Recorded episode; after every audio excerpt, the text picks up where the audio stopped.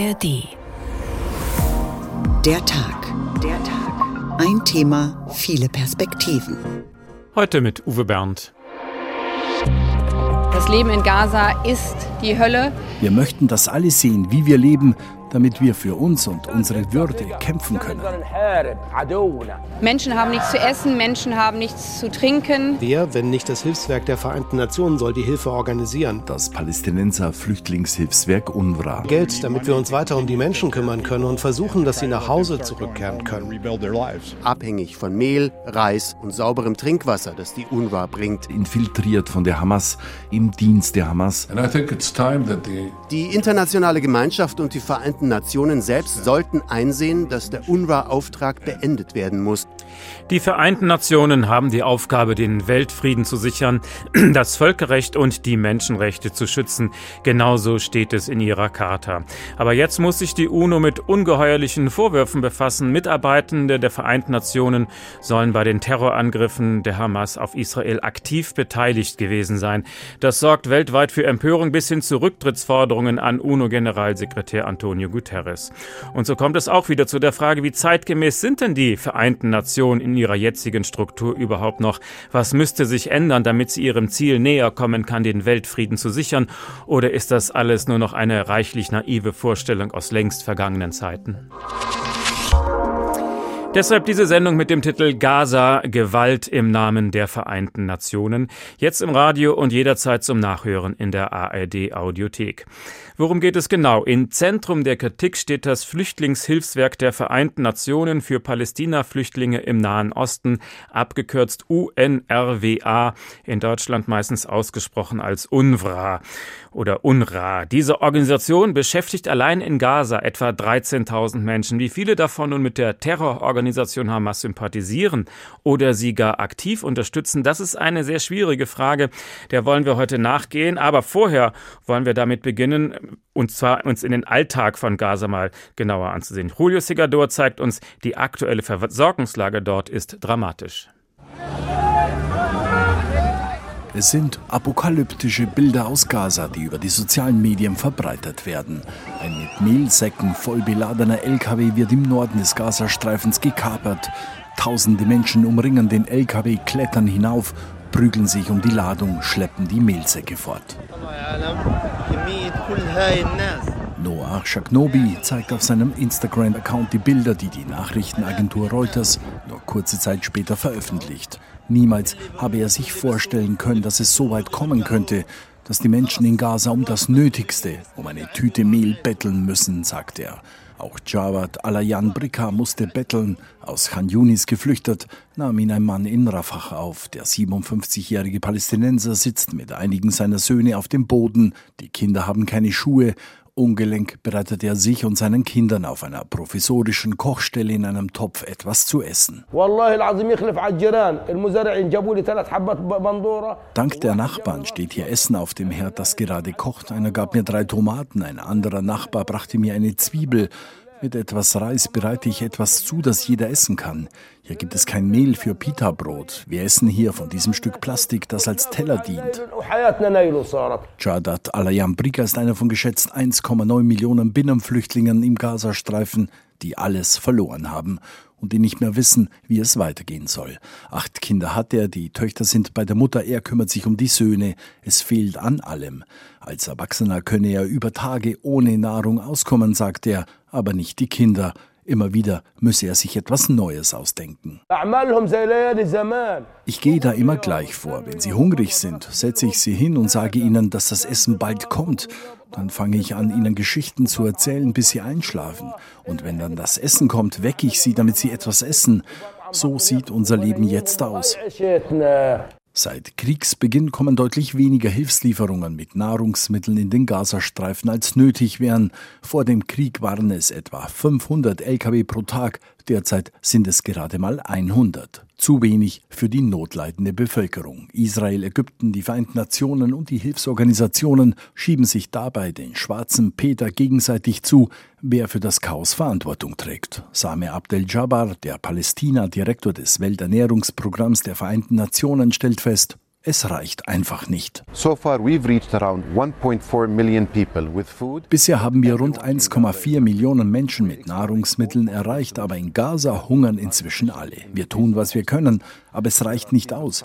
Es gibt Menschen, die in Gebieten hungern und für die wir keine Grundnahrungsmittel bereitstellen können, vor allem im Norden Gazas. Und der Bedarf steigt schneller, als wir reagieren können. Nur ein dauerhafter Waffenstillstand versetze die Hilfsorganisationen in die Lage, die Bevölkerung in Gaza einigermaßen mit Nahrungsmitteln zu versorgen, sagt UN-Vertreter Sameh Abdel-Jabbar. Doch davon, von einem Waffenstillstand, sind die Kriegsparteien in diesen Tagen meilenweit entfernt. Der Krieg tobt weiter und Jaftat al-Yambrika, der mit seinen Kindern hungert, will trotz der Misere seine Heimat nicht aufgeben. Wir werden hier auf unserem Land bleiben, auch wenn Sie sagen, wir sollen nach Ägypten in Al-Sisis Land gehen. Wir werden hier nicht weggehen. Wir werden hier auf unserem Land sterben. Wir möchten, dass alle sehen, wie wir leben, damit wir für uns und unsere Würde kämpfen können. Die Zivilbevölkerung leidet Hunger in Gaza. Sie ist komplett angewiesen auf Lieferungen von außen. Ohne das Hilfswerk der Vereinten Nationen für Palästina-Flüchtlinge wären die Menschen vollkommen hilflos. Aber was genau ist das jetzt für eine UNO-Organisation? Das kann uns Antje Passenmein erläutern. Sie ist unsere UNO-Korrespondentin in New York. Schönen guten Abend. Schönen guten Abend, hallo.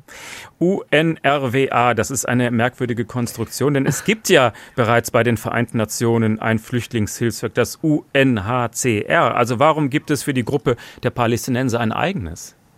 Ja, diese ganzen Zungenbrecher ganz einfach. Das UN-Flüchtlingshilfswerk, also das UNHCR, das gab es dann noch gar nicht, als UNRWA gegründet wurde. UNRWA wurde gegründet für rund 700.000 Flüchtlinge, Menschen, die nach der Staatsgründung Israels und dem ersten arabisch-israelischen Krieg im Frühjahr 1948 aus dem historischen Palästina geflohen sind, die dort vertrieben wurden. Und UNRWA wurde dann 1949 von der UN-Generalversammlung ins Leben gerufen, das Hilfswerk für die Palästina-Flüchtlinge. Und die Generalversammlung ist es jetzt auch, die jede Reform beschließen müsste, die das Mandat für UNRWA auch alle drei Jahre verlängert. Und dieses Mandat, mit dem die Generalversammlung das Hilfswerk ausgestattet hat, das hieß, Palästina-Flüchtlingen Schutz und Hilfe zu geben, so lange, bis eine gerechte und dauerhafte Lösung für ihre Situation gefunden ist. Gedacht war das natürlich als Übergangslösung und nicht als Einrichtung für nunmehr 75 Jahre. Ja, und das Besondere jetzt bei UNRWA ist auch noch der Flüchtlingsstatus der Palästinenser wird sogar vererbt. Das ist ungewöhnlich. Wie kam es denn dazu? Ja, das ist wirklich einzigartig unter allen Flüchtlingsgruppen auf der Welt. Wie gesagt, bei der Gründung von UNRWA ging es um 700.000 Flüchtlinge. Heute betreut das Hilfswerk sechs Millionen palästinensische Flüchtlinge von Jordanien über Syrien bis zum Libanon.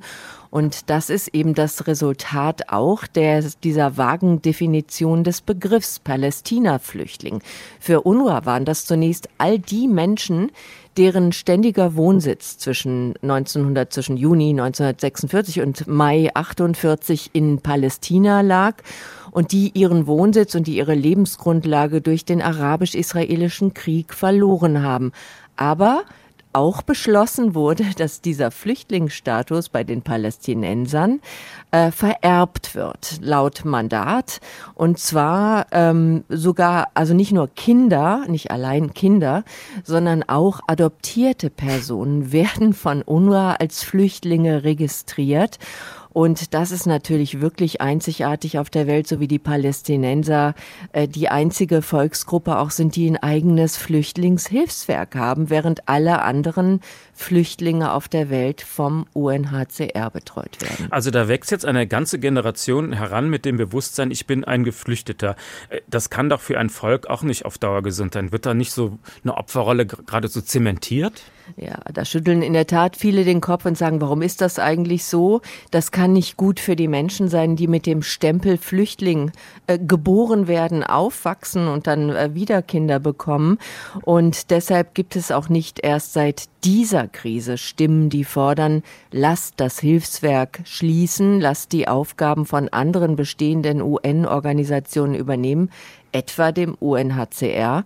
Aber natürlich gibt es Gegenstimmen, die sagen, keine Organisation hat so eine gute Infrastruktur, hat so viel Know-how, kennt die Menschen und die Begebenheiten vor Ort, kennt die Region so gut, als dass UNRWA das jetzt ersetzt werden könnte und erst recht nicht jetzt äh, während dieser schwelenden Katastrophe. Also viele, die das auch sagen, sagen im Moment, jetzt ist gerade nicht der Zeitpunkt dafür. Wir müssen jetzt erstmal über und durch diese Katastrophe die Menschen begleiten dort. Aber Zahlreiche Hilfsorganisationen zum Beispiel haben das auch in einem Brandbrief unterstrichen und haben gesagt, wenn was geändert wird, bitte nicht jetzt. Wir brauchen UNRWA auf der Stelle und jetzt. Aber trotzdem haben ja jetzt gerade viele Länder nach den Vorwürfen die Gelder erstmal einge eingestellt. Also wie knapp ist das Geld inzwischen? Das Geld wird nach den Hilferufen von den Vereinten Nationen schon in den kommenden zwei, drei Wochen knapp, wenn die Geldgeber nicht zurückkommen oder wenn sich nicht neue Geldgeber finden, die dazukommen.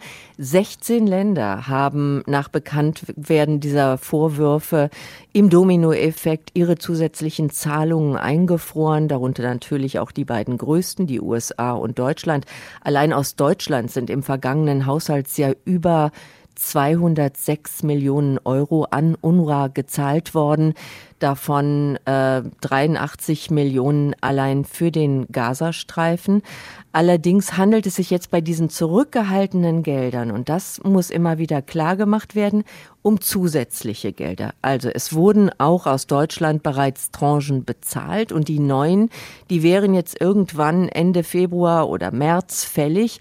Das zeigt natürlich, wenn es jetzt schon eng wird mit dem Geld äh, für UNRWA im Gazastreifen, dann zeigt das, wie engmaschig diese Organisation wirtschaftet, quasi von der Hand in den Mund.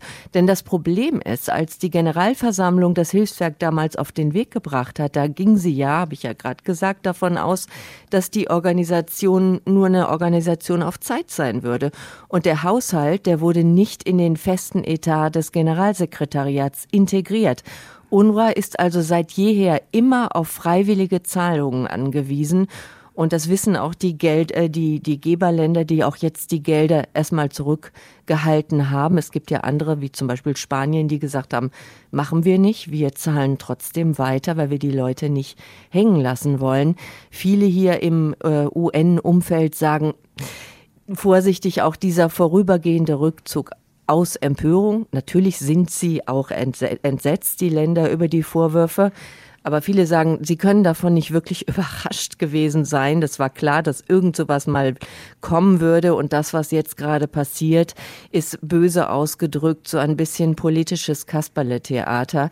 Sie müssen sich jetzt erstmal aus Empörung zurückziehen. Im tiefsten wissen sie, dass sie die Menschen äh, im Gazastreifen nicht hängen lassen werden.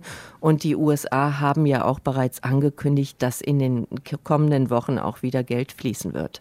UNO-Korrespondentin Antje Passenheim live aus New York. Wir reden gleich noch mal weiter. Vorher wechseln wir die Perspektive.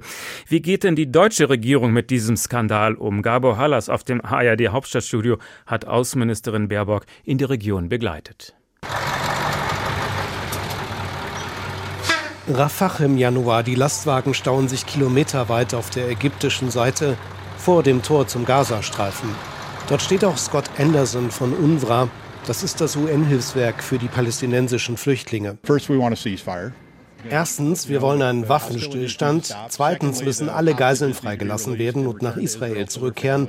Und drittens brauchen wir Geld, damit wir uns weiter um die Menschen kümmern können und versuchen, dass sie nach Hause zurückkehren können. Deutschland ist der zweitgrößte Geldgeber für UNRWA. 206 Millionen Euro flossen im vergangenen Jahr. Danke Deutschland, sagt Scott Anderson, der Bundesaußenministerin. Annalena Baerbock steht im Gedränge vor dem Grenztor. Dass sie gekommen ist, für die Helfer der Vereinten Nationen immens wichtig. Und wer hier nach Rafah in Ägypten kommen möchte, der muss es wirklich wollen. Hier kommt man nicht einfach hin. Und es kostet so viel Zeit, dass Sie und die deutsche Regierung das Interesse zeigen, ist sehr wichtig. Auch Annalena Baerbock bedankt sich bei den Vereinten Nationen dafür, dass die Mitarbeiter der UN helfen und ihr Leben riskieren. Das Leben in Gaza ist die Hölle. Menschen haben nichts zu essen, Menschen haben nichts zu trinken. Vor allen Dingen haben Menschen keine medizinische Versorgung. Um Hilfe zu organisieren, braucht es Organisationen wie UNRWA. Lebenswichtig nennt sie das Auswärtige Amt. Doch keine drei Wochen nach der Reise der Ministerin müssen unangenehme Fragen beantwortet werden. Mitarbeiter von UNRWA sollen an den Terroranschlägen der Hamas in Israel beteiligt gewesen sein. Wichtige Länder stoppen daraufhin ihre Zahlungen, auch Deutschland, auch wenn im Moment gar nicht geplant war, Geld zu überweisen. Doch die Bundesregierung steckt in einem Dilemma, wer, wenn nicht das Hilfswerk der Vereinten Nationen, soll die Hilfe organisieren. Im Chaos und im Krieg von Gaza lasse sich das nicht mal schnell ändern, so sieht es die Bundesaußenministerin. Irgendwie soll das jetzt jemand anders machen. In der jetzigen Situation ist irgendwie halt keine Antwort. Und daher haben wir gegenüber den Vereinten Nationen deutlich gemacht, Sie sind jetzt in der Verantwortung. Wir wissen, dass 1,9 Millionen Menschen auf diese humanitäre Hilfe angewiesen sind. Wir wissen, dass das, was derzeit da ist, nur noch für ein paar Wochen reicht. UNRWA arbeitet nicht nur im Gazastreifen, sondern in der gesamten Region. Dass es fatal wäre, dauerhaft die Gelder zu streichen, sagt auch Entwicklungshilfeministerin Svenja Schulze. Denn darum geht es aktuell in der jetzigen Zeit, die palästinensische Bevölkerung nicht nur im Gaza, sondern auch im Westjordanland, im Libanon, in Jordanien, in Syrien nicht alleine zu lassen, äh, ihnen zu helfen. Ich glaube, das ist auch unsere Verantwortung. Und das leistet im Moment vor allen Dingen UNRWA. Doch nicht alle sehen das so. In der FDP gibt es Stimmen, die fordern, das Hilfswerk UNRWA aufzulösen. Und auch Jürgen Hart, der außenpolitische Sprecher der Union, ist skeptisch. Ich glaube, wir brauchen einen kompletten neuen Anfang bei der UNRWA, wenn wir überhaupt jemals dort wieder Geld hingeben können. Doch eines ist sicher, UNRWA braucht schnell neues Geld. Es bleibt kaum Zeit, um darüber nachzudenken, was die Konsequenzen aus den Vorwürfen sind. Und der Krieg in Gaza macht keine Pause. Also merke, Deutschland stoppt zwar offiziell seine Zahlung an UNRWA, aber zu einem Zeitpunkt, an dem sowieso nicht vorgesehen war, Geld zu überweisen. Sehr diplomatisch. Welche Folgen hat nun dieser Skandal für das Flüchtlingshilfswerk für Palästinenser? Das kann am besten Matthias Schmale beschreiben, denn er war selbst vier Jahre Chef des UNRWA in Gaza von 2017 bis 2021. Wir erreichen ihn jetzt live in Äthiopien. Schönen guten Abend. Guten Abend nach Deutschland. Wie haben Sie reagiert, als Sie von den Vorwürfen gehört haben, dass zwölf UNRWA-Mitarbeiter aktiv am Terror auf Israel beteiligt gewesen sein sollen? Waren Sie überrascht oder hatten Sie sowas schon befürchtet? Also ich war äh, nicht besonders überrascht, weil äh, klar ist, bei 13.000 Mitarbeitern ist es nicht ausgeschlossen, dass es Leute unter denen gibt, die Kontakte zu Hamas haben oder Mitglied bei Hamas sind schockiert war ich ähm, über das Ausmaß der Schreckenstat am 7. Oktober. Und wenn es tatsächlich bewiesen wird, dass da UNRWA-Mitarbeiter äh, dabei waren, dann wäre das verheerend. Sie sagten gerade, 13.000 Mitarbeiter hat UNRWA im Gazastreifen. Das ist eine hohe Zahl für einen Laien. Was machen die da alles? Welche Aufgaben haben Sie da? Es gibt im Wesentlichen zwei Aufgabenbereiche. Das eine sind quasi staatliche Dienstleistungen, wie zum Beispiel das Führen von Schulen. Zu meiner Zeit hatten wir 278 Schulen, in die 280.000 Kinder gingen. Und dann haben wir zusätzlich 22 Basisgesundheitszentren geführt, die gibt's immer noch. Der zweite Aufgabenbereich ist humanitäre Hilfe. Wir haben schon zu meiner Zeit über eine Million Menschen im Gazastreifen mit wichtigen Nahrungsmitteln versorgt. Und das ist jetzt nochmal angestiegen gestiegen. Und dazu braucht es natürlich Personal. Also das heißt, es ist viel mehr als eine klassische Hilfsorganisation, die Hilfsmittel verteilt, eher sowas wie ein Ersatz für Verwaltung. Damit nehmen Sie auch Israel dann viel Arbeit ab, oder? Das ist richtig. Nach internationalem Völkerrecht, nach meinem Verständnis, müsste Israel diese Arbeit machen, wenn es die UNRWA nicht gäbe. Und gleichzeitig gibt es die Hamas, die ja auch Schulen hat und ähnliches machen. Ist das eine Parallelkonstruktion oder wie funktioniert das da? Die Teilung äh, erfolgt folgendermaßen. Wir haben ja, das wurde im Vorspann noch angesprochen, unseres Gesprächs, äh, Flüchtlinge bei uns registriert. Zu meiner Zeit waren es etwa 1,4 Millionen Menschen, etwa 70 Prozent. Und Kinder, die die Klassen 1 bis 9 besuchen und die registrierte Flüchtlinge sind, gehen in UNRWA-Schulen. Alle anderen, also sozusagen die Gaza-Ureinwohner, gehen auf Hamas-Schulen. Das heißt also, die Kinder, die nicht registriert sind offiziell als Flüchtlinge, die dürfen sie gar nicht aufnehmen in ihren Schulen? Das ist im Prinzip richtig, ja. Das ist die Arbeitsteilung. Deshalb haben so viele Palästinenser auch ein Interesse daran, dass ihre Kinder äh, registriert werden als Flüchtlinge. Dann macht das erst Sinn, logisch, ne? Nein, die Registrierung ist ja sehr klar definiert. Es geht um die Nachkommen der Generation der 700.000 Leute, die 1948, 49 vertrieben worden sind, um den Staat Israel äh, zu schaffen. Also jemand, der nicht beweisen kann, dass er, ein, er oder sie ein Nachkomme dieser Generation ist, können sich bei UNRWA nicht registrieren. Die Hamas wird bei uns als Terrororganisation eingestuft und wenn man fordert, eine UNO-Organisation darf nicht mit der Hamas kooperieren, dann ist das nachvollziehbar. Aber was bedeutete das für Ihre Arbeit vor Ort? Es ist aus meiner Sicht naiv anzunehmen, dass man in einem Gebiet wie dem Gazastreifen, das von Hamas äh, regiert oder beherrscht wird, ohne Kontakte arbeiten kann. Das ist vergleichbar mit dem Taliban geführten Afghanistan oder dem Militärregime in Myanmar. Wenn man in der Größenordnung wie UNRWA arbeitet, in solch einem Gebiet arbeiten will, muss man pragmatische Kontakte haben. Pragmatische Kontakte heißt nicht ideologische Übereinstimmung, heißt natürlich auch nicht Rechtfertigung der Aktionen und der Schreckenstat vom 7. Oktober, sondern das bedeutet lediglich, dass man sich die Freiräume als UNO schafft und unabhängig arbeiten zu können. Aber wie sah das dann in der Praxis aus? Sie als UNRWA-Chef hatten dann Kontakt mit dem Hamas-Chef vor Ort oder wie, wie eng war dann so die Zusammenarbeit? Na, Im tagtäglichen Leben wurde die meiste Kontaktpflege von äh, den nationalen, also von den palästinensischen Mitarbeitern auf Kommunalebene äh, durchgeführt. Wenn man Schulen bauen will und äh, Schulen führen will, dann muss man natürlich mit Kommunalverwaltungen, die im Gazastreifen von Hamas geführt werden, das absprechen.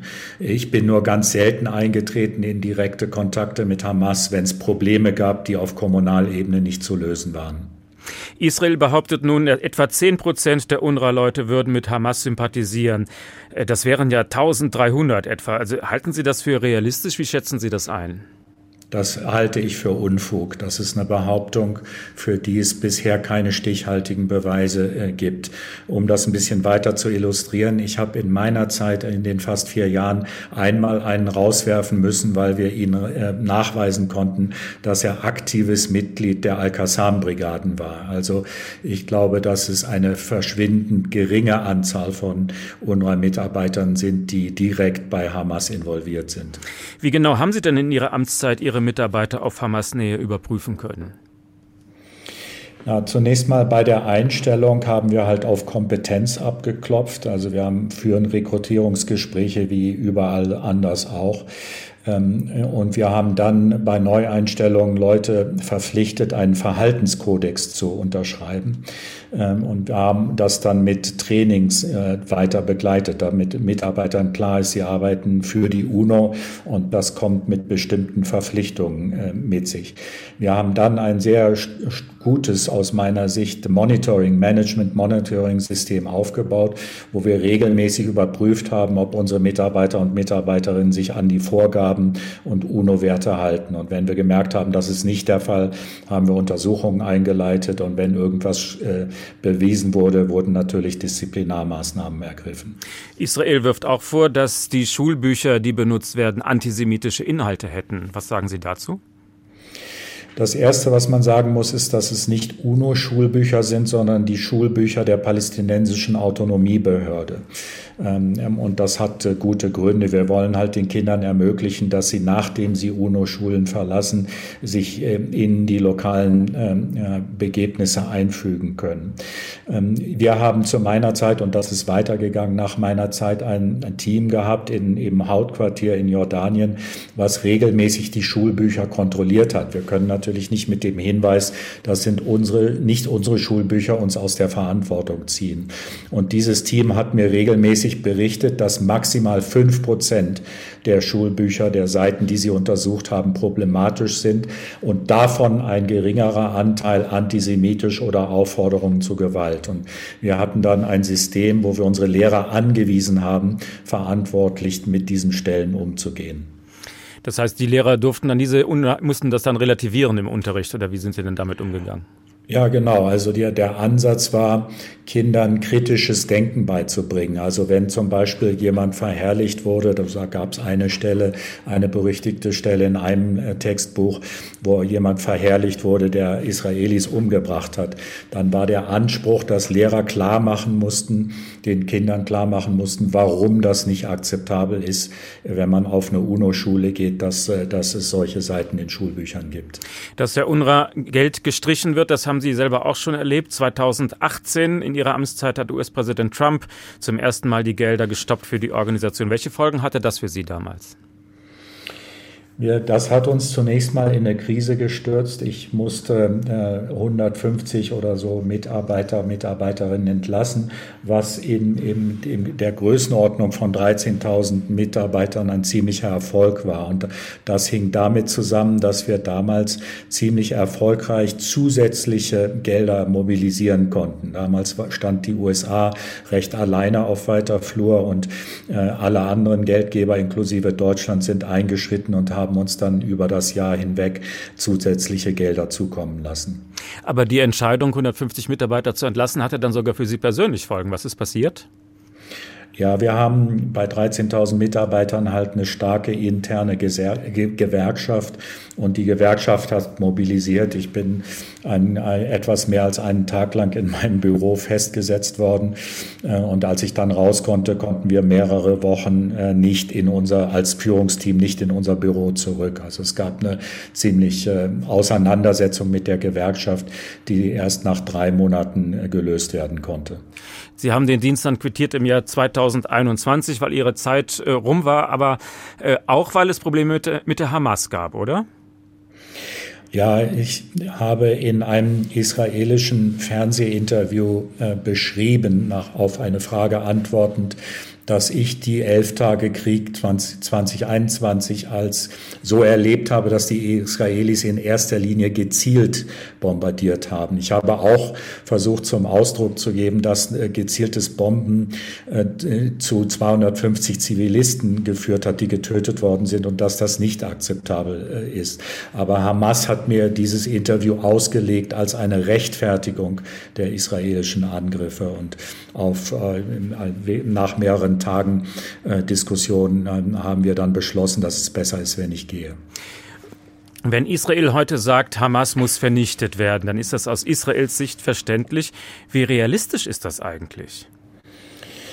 Na, meine Einschätzung ist, ist folgende, aber Sie können das genauso einschätzen. Ich bin halt nicht vor Ort. Der, der Krieg ist ja mittlerweile im vierten Monat. Und Hamas ist nicht zerstört worden. Also ich halte das für unrealistisch, dass man Hamas völlig auslöschen kann. Was vielleicht noch wichtiger ist, ist, ob man das Denken, was innerhalb von Hamas existiert, auslöschen kann. Letztlich ist es halt eine Bewegung, äh, die auch mit dem Widerstand gegen die Besetzung, Besatzung zu tun hat und die sich für einen unabhängigen palästinensischen Staat ähm, äh, einsetzt. Und dieses Gedankengut wird nicht verschwinden, wenn man es gelingen würde, Hamas von der Bildfläche zu entfernen. Das war Matthias Schmale. Er war von 2017 bis 21 Chef des UNRWA in Gaza. Herzlichen Dank.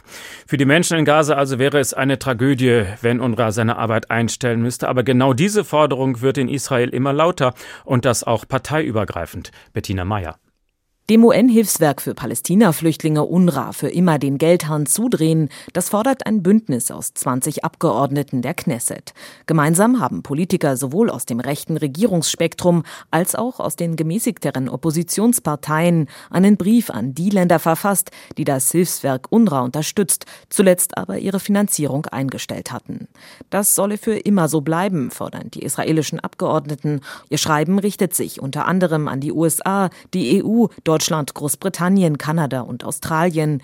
Die Politiker werfen Mitarbeitern des UN-Hilfswerks vor, an den Angriffen und der Gewalt am 7. Oktober auf Israel aktiv beteiligt gewesen zu sein. In dem Brief heißt es, wir haben es hier mit einer Organisation zu tun, die Terroristen ausbildet, mit ihnen zusammenarbeitet und Gehälter an Menschen zahlt, die im Grunde Terroristen sind. Angeführt wird die Initiative von der Likud-Partei des israelischen Premier Benjamin Netanyahu. Mit dabei ist aber auch die Partei des Oppositionsführers Yair Lapid, Yesh Atid, und die Partei des rechtsextremen nationalen Sicherheitsministers Ben Gvir, Jüdische Stärke. Welche Rolle genau Mitarbeiter des UN-Hilfswerks für Palästina-Flüchtlinge in Gaza am 7. Oktober gespielt haben, soll eine unabhängige Prüfkommission in Zusammenarbeit mit Experten aus Schweden, Norwegen und Dänemark klären klären. Ein Zwischenbericht ist für Ende März geplant. Der UNRWA den Geldhahn abdrehen, die Forderung steht im Raum. Aber welche Folgen hätte das denn nun? Diese Frage wird dann selbst in Israel kontrovers diskutiert, denn schließlich müsste Israel dann einspringen und die Infrastruktur irgendwie aufrechterhalten. Und die UNRWA selbst warnt nun mit dramatischen Appellen davor, ernst zu machen. Das zeigt uns Martin Wagner. Wenn kein Geld mehr kommt, dann werde man schon Ende des Monats keine Lebensmittel mehr in den Gazastreifen schicken können, warnt die UNRWA. Schon vor diesem neuen Gazakrieg waren 1,7 Millionen Menschen mehr oder weniger abhängig von Mehl, Reis und sauberem Trinkwasser, das die UNRWA bringt. Jetzt sind so gut wie alle der 2,3 Millionen Bewohner in dem abgeriegelten Küstenstreifen angewiesen auf Hilfe. Wenn die UNRWA jetzt weniger helfen kann, dann ist das für die Bewohner von Gaza eine Katastrophe. Schon vor diesem Krieg waren ja viele Menschen auf Hilfe angewiesen, auf die UNRWA-Schulen und die kostenlose medizinische Versorgung. Wenn so viele Länder ihre Zahlungen an die UNRWA stoppen, was erwarten die dann eigentlich? Auch die Bundesrepublik hat ihre Zahlungen an das Hilfswerk für die palästinensischen Flüchtlinge, kurz UNRWA, gestoppt. Das schien den Politikern und Diplomaten der gebotene Schritt, nachdem Israels Armee schwere Vorwürfe erhoben hat. Zwölf UNRWA-Mitarbeiter im Gazastreifen hätten sich an den Massakern des 7. Oktober beteiligt. Einer soll eine Israelin verschleppt haben, ein anderer habe die Leiche eines Israelis in den Gazastreifen gebracht. Einige Journalisten konnten die Belege teilweise einsehen. Die Vorwürfe stützen sich auf Namenslisten der UNRWA, Handydaten der Beschuldigten und auf Ausweisdokumente, die gefunden wurden. Öffentlich sind die Belege bis heute aber nicht. Die Mitarbeiter, die Israel als Terrorbeteiligte nennt, hat die UNRWA entlassen. Die UNRWA treffen diese Vorwürfe ins Mark, denn die Vereinten Nationen sind der Neutralität verpflichtet, den universellen Geboten der Menschlichkeit. Seit 17 Jahren bestimmt dort die Hamas das Leben. Wer etwas bei den Behörden erreichen will, wer etwa auf bestimmte Medikamente angewiesen ist, der muss sich im Gazastreifen bisher mit Leuten der Hamas arrangieren der ehemalige Leiter der UNRWA in Gaza, Matthias Schmale. Es ist ganz klar, dass es unter den 13.000 Mitarbeitern und Mitarbeiterinnen Leute gibt, die für Hamas Sympathien haben. Auch wenn die Hamas vieles beherrsche, so Schmale im Deutschlandfunk, habe die UNRWA doch unabhängig arbeiten können. Eine ganz andere Sicht verbreiten der israelische Premierminister Benjamin Netanyahu und die Minister seiner rechtsreligiösen Koalitionspartner. Netanyahu sagt sogar, die UNRWA habe sich zum Gehilfen der Hamas gemacht. Die internationale Gemeinschaft und die Vereinten Nationen selbst sollten einsehen, dass der UNRWA-Auftrag beendet werden muss. Die UNRWA hält sich am Leben, indem sie die palästinensische Flüchtlingsfrage am Leben hält. Wenn wir das Gaza-Problem lösen wollen, dann müssen andere UN-Einrichtungen und Hilfsorganisationen die UNRWA ersetzen. Die UNRWA ist vollkommen durchsetzt von der Hamas. Sie hat sich in den Dienst der Hamas gestellt, in den Schulen und auch sonst überall. Da spricht Netanyahu auch noch ein anderes Motiv offen aus, dass die UNRWA aus Sicht der Palästinenser der Garant dafür ist, dass ihr verbrieftes Rückkehrrecht aufrechterhalten wird. Gemeint ist der Anspruch der vor 75 Jahren vertriebenen Familien, an Orte im heutigen Israel zurückzukehren. Diesen Anspruch würde Netanyahu gerne schwächen und spricht damit für einen großen Teil der israelischen Politik. Viele Länder haben also ihre Zahlungen an die UNRWA gestoppt. Norwegen und Spanien dagegen finanzieren die UNRWA weiter. Und ein Land arbeitet täglich mit der UN-Hilfsorganisation zusammen, und das ist Israel. Vor allem den Strategen in der israelischen Armee ist klar, ohne die UNRWA geht es nicht. Nur sie kann die Menschen in der gegenwärtigen Situation mit dem Nötigsten versorgen was die Militärs unbedingt vermeiden wollen, dass sie mit einer Militärverwaltung im Gazastreifen selbst und auf lange Zeit Verantwortung für die humanitäre Versorgung übernehmen müssten. Klar ist auch, ein Wiederaufbau in Gaza, der nach dem Ende dieses Kriegs schnell beginnen muss, ist ohne die Unterstützung der UNRWA schwer vorstellbar. Also das ist alles ziemlich widersprüchlich. Alle wissen, ohne UNRWA geht es nicht und trotzdem fordern manche ihre Auflösung. Oder sie nutzen eben diesen Skandal vielleicht aus anderen Motiven. Zum Beispiel, wenn Israel jetzt sogar den Rücktritt von UNO-Generalsekretär Antonio Guterres fordert. Deshalb reden wir nochmal mit unserer UNO-Korrespondentin Antje Passenheim in New York. Welche Rolle hat denn der UNO-Generalsekretär in diesem Konflikt? Auf welcher Seite steht er eigentlich? Natürlich äh, steht er auf keiner Seite. Seine Rolle ist es, Anwalt der Menschenrechte zu sein. Auf der Seite steht er als Chefdiplomat der Weltgemeinschaft, die er ja in ihrer Gänze vertritt mit ihrer Haltung. Das äh, muss ich sagen, das ähm, äh, ist eine Haltung, die auch er zum Teil nicht vertritt. Zum Beispiel, dass leider äh, bis heute die Bluttaten der Hamas vom 7. Äh, Oktober immer noch nicht, bis heute nicht in einer Resolution klar verurteilt wurden. Das ist nicht unbedingt die Haltung eines General oder des Generalsekretärs. Er muss sie alle vertreten, die Mitgliedstaaten. Und das ist die Mehrheit der Mitgliedstaaten. Guterres ist kein Verhandler in diesem Konflikt. Die Verhandler sitzen in Washington und nicht bei den Vereinten Nationen. Guterres sitzt irgendwo dazwischen. Er wirkt auf viele gerade sehr zerdrückt zwischen diesen ganzen Fronten. Er wirkt gelähmt. Er wirkt manchmal auch müde stets angeschossen von Israel, die ihm Parteilichkeit vorwerfen, immer wieder Rücktrittsforderungen erheben. Guterres ist sichtlich entsetzt über die Vorwürfe gegen UNRWA und ähm, es zeigt auch, wie schnell er und wie schnell konsequent auch UNRWA-Chef Lazzarini reagiert haben mit Kündigungen, mit der Einrichtung von Expertengruppen. Jetzt hat er gestern ja erst bekannt gegeben, dass eine Expertengruppe, unabhängige Expertengruppe nochmal zusätzlich eingerichtet wird um diese ganzen Vorwürfe, äh, um ihnen nachzugehen und um zu gucken, gibt es genug Kontrolle innerhalb der UNRWA. Also das zeigt, wie ernst er das nimmt, aber er wirkt auch sehr müde und bestürzt. Warum aber fordert dann Israel den Rücktritt von Guterres? Also welcher Konflikt steckt da hinter den Kulissen hinter?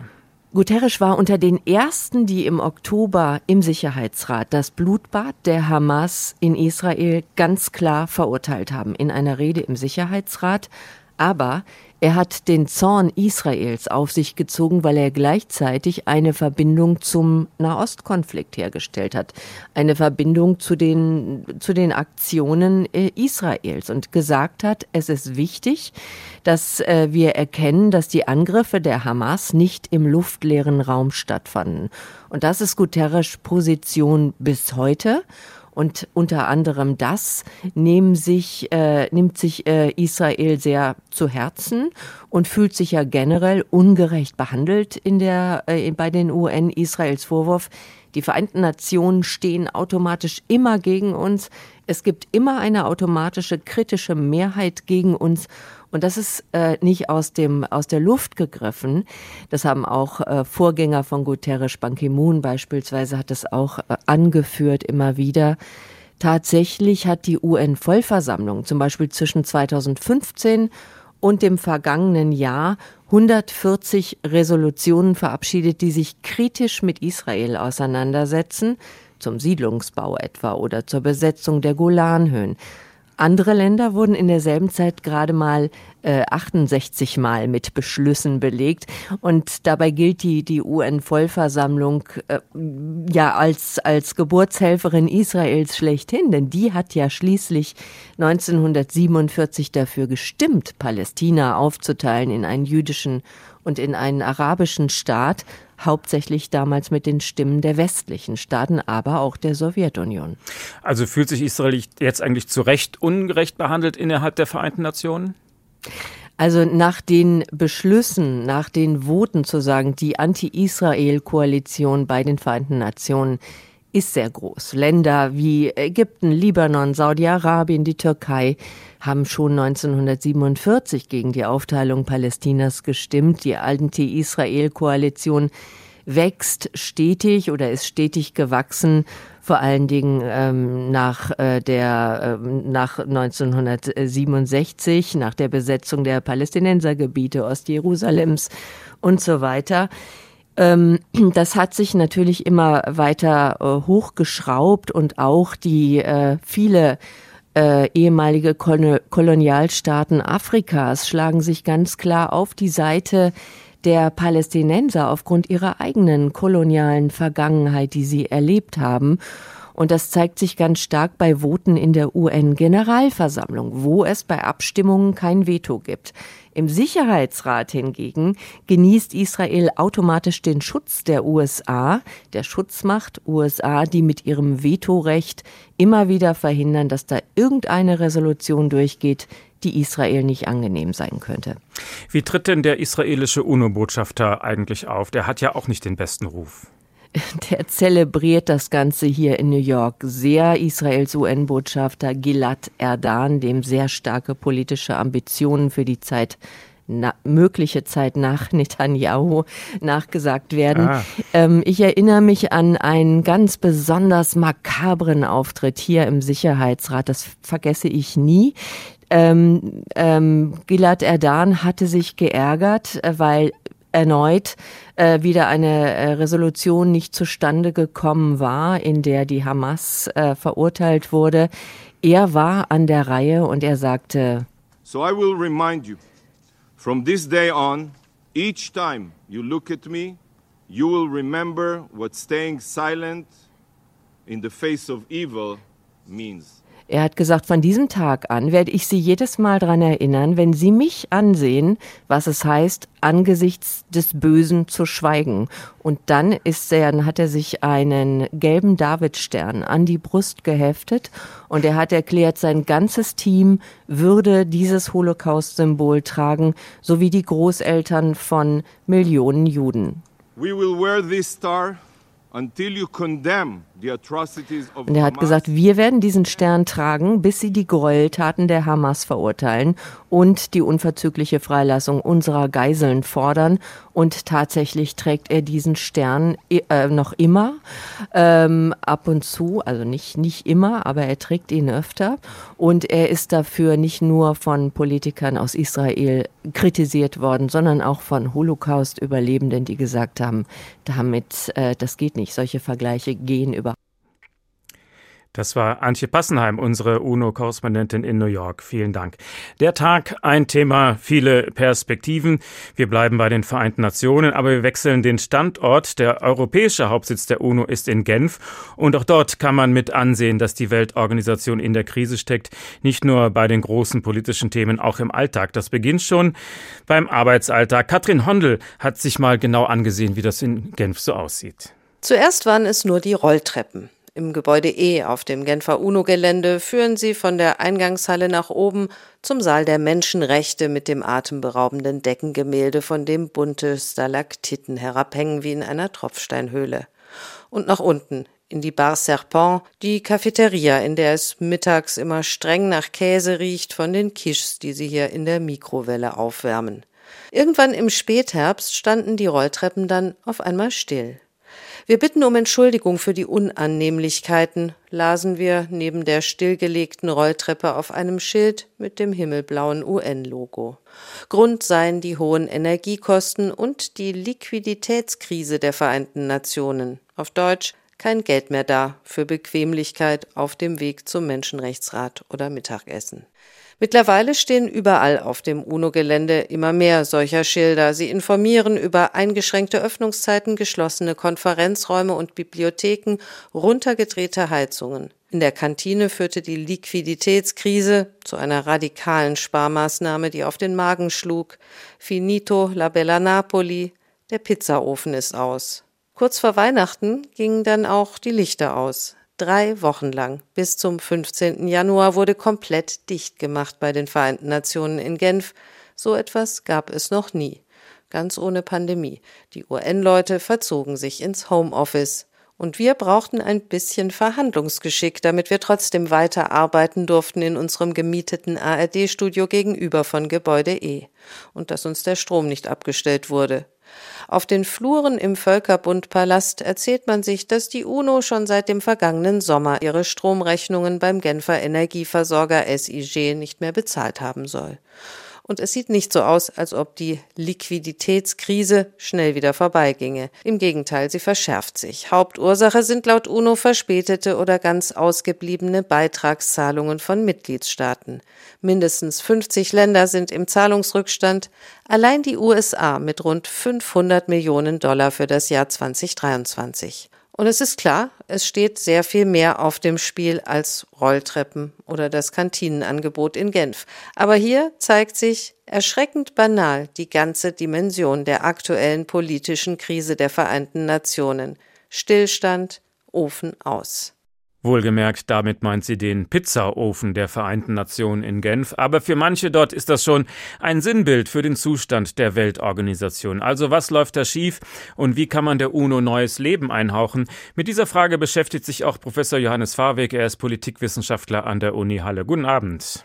Guten Abend, Herr Bernd. Ich grüße Sie. Viele nehmen die Vereinten Nationen nur noch als einen Debattierclub wahr, der kaum noch Einfluss hat auf die wirkliche Weltpolitik. Teilen Sie diesen Eindruck?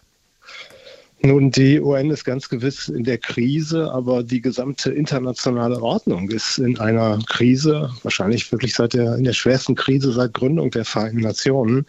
Und insofern kann man nicht jedes Problem bei der Organisation UNO jetzt abladen, sondern man muss eben schauen, wie hat sich die Weltpolitik entwickelt in den vergangenen Jahrzehnten. Und da ist es eben stürmisch und der schlechte Zustand der VN ist ein Spiegel dieses Sturmes. Sie ist mitten im Sturm der Weltpolitik. Und sie passt sich nicht äh, den neuen Machtverhältnissen rechtzeitig an oder woran hakt es im Augenblick? Na gut, äh, der große Wurf, glaube ich, ist da nicht sehr wahrscheinlich, zumal ja alle grundlegenden Reformen in den Vereinten Nationen immer nur mehr oder weniger im Konsens erfolgen können. Das heißt, die UNO ist eine Staatenorganisation und Änderungen etwa an der Charta müssen von einer Zweidrittelmehrheit in der Generalversammlung ratifiziert werden und jedes, jeder Staat im Sicherheitsrat hat ein Veto gegen alle Änderungen der Charta. Das heißt, da sind natürliche Grenzen für große, ambitionierte Reformen gesetzt. Gleichzeitig hat die UNO in ihrer jetzt ja fast 80-jährigen Geschichte es auch immer wieder geschafft, sich neuen Herausforderungen anzupassen. Nehmen Sie nur mal das Thema Umwelt- und Klimaschutz. Davon ist in der Charta überhaupt keine Rede. Bei Gründung der UNO 45 war das kein Thema und die UNO arbeitet trotzdem intensiv in diesem Bereich. Das heißt, es geht darum, dass die Mitgliedstaaten sich zusammenraufen und wenn sie das tun, dann kann die UNO eine große Rolle spielen. Wenn sie das nicht tun, spielt sie nur eine kleine oder gar keine Rolle. Sie haben gerade schon das Vetorecht angesprochen. Vor allem im Sicherheitsrat ist das natürlich das Hauptproblem, sagen viele. Äh, keine der fünf Vetomächte wird freiwillig darauf verzichten wollen, oder? So ist es. Ähm, und in der deutschen Diskussion haben wir uns eigentlich seit 10, 15 Jahren an dieser Frage verkämpft. Deutschland will einen ständigen Sitz im Sicherheitsrat. Und eigentlich jeder, der das lange beobachtet, sagt, liebe deutsche Politik, das ist nicht erreichbar. Sucht euch doch realistischere Ziele. Und ich glaube, es ist auch ein gewisser Realismus in dieser Frage eingekehrt. Der Sicherheitsrat wird sich nicht ändern, weil die ständigen Mitglieder ein Vetorecht eben haben. Und wir müssen mit dem Sicherheitsrat so leben, wie er ist. Das ist kein guter Zustand, weil natürlich ein Gremium, das nicht mehr die weltpolitischen Gewichte des Jahres 2024 widerspiegelt, sondern des Jahres 1945, so ein Rat wird absehbar an Bedeutung verlieren. Wir haben aber nichts Besseres als diesen Sicherheitsrat.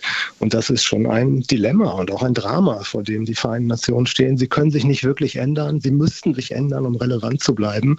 Was bleibt dann? Wahrscheinlich mehr Chaos in der internationalen Politik, weniger Relevanz von Multilateralismus.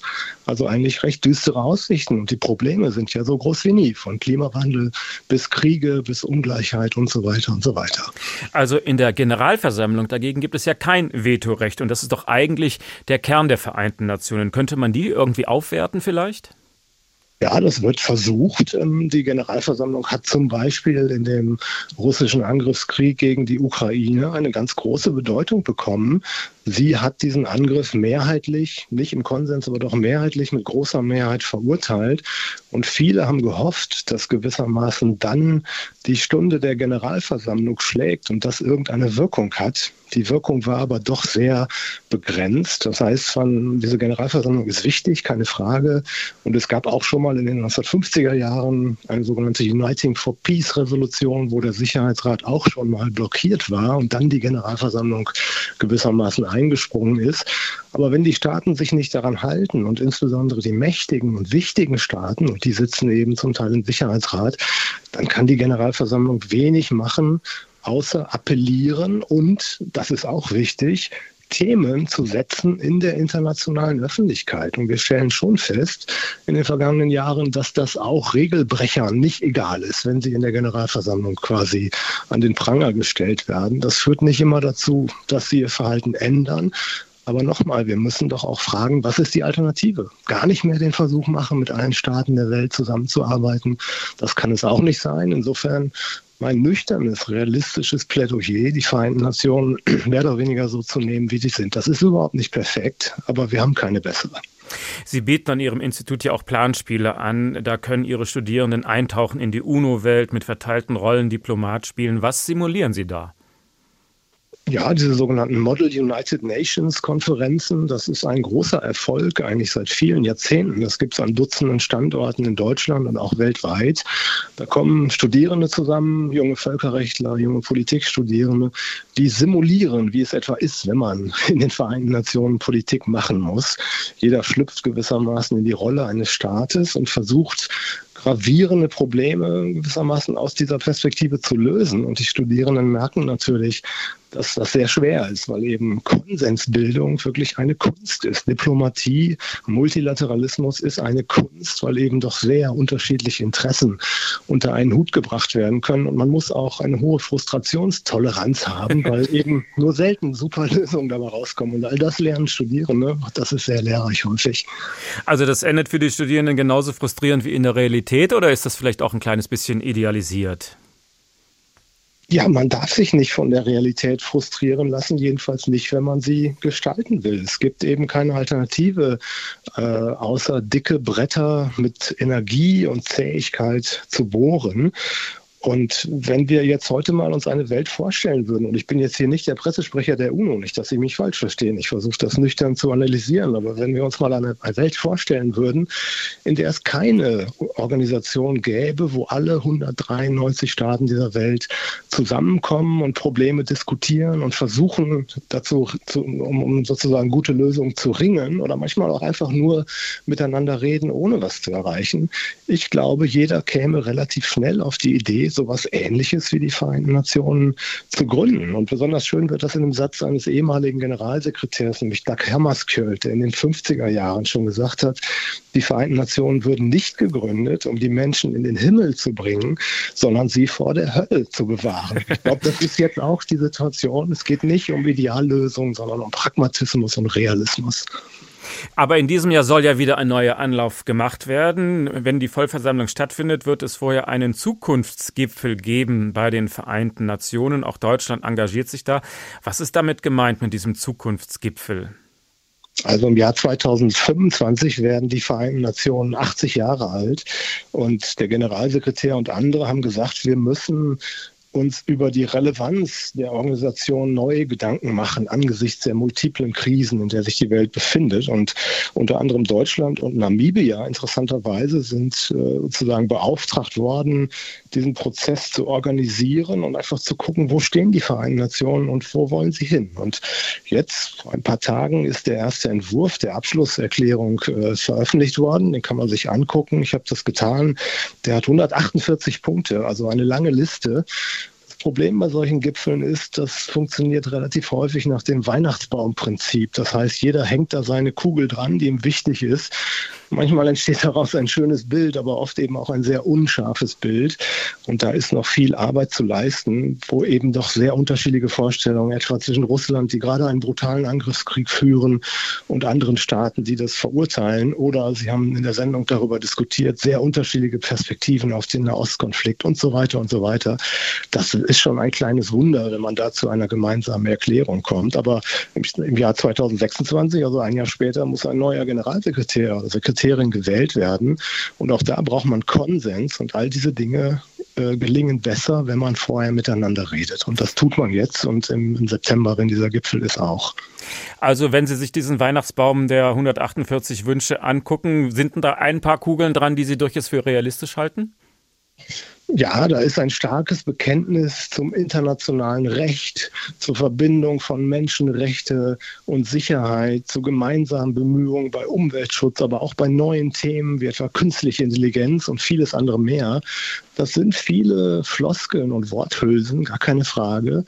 Aber ja, nochmal, wir haben nichts Besseres, als den Versuch zu machen, bei wichtigen Fragen einen Konsens zu finden, weil die Probleme ja an nationalstaatlichen Grenzen keinen Halt machen und einzelne Staaten können relativ wenig bewirken in der internationalen Politik. Insofern der multilaterale Ansatz ist schwierig, aber alternativlos. Und äh, es kommen auch wieder bessere Zeiten für Multilateralismus. Es ist ja nicht so, dass in der Vergangenheit keine Krisen waren.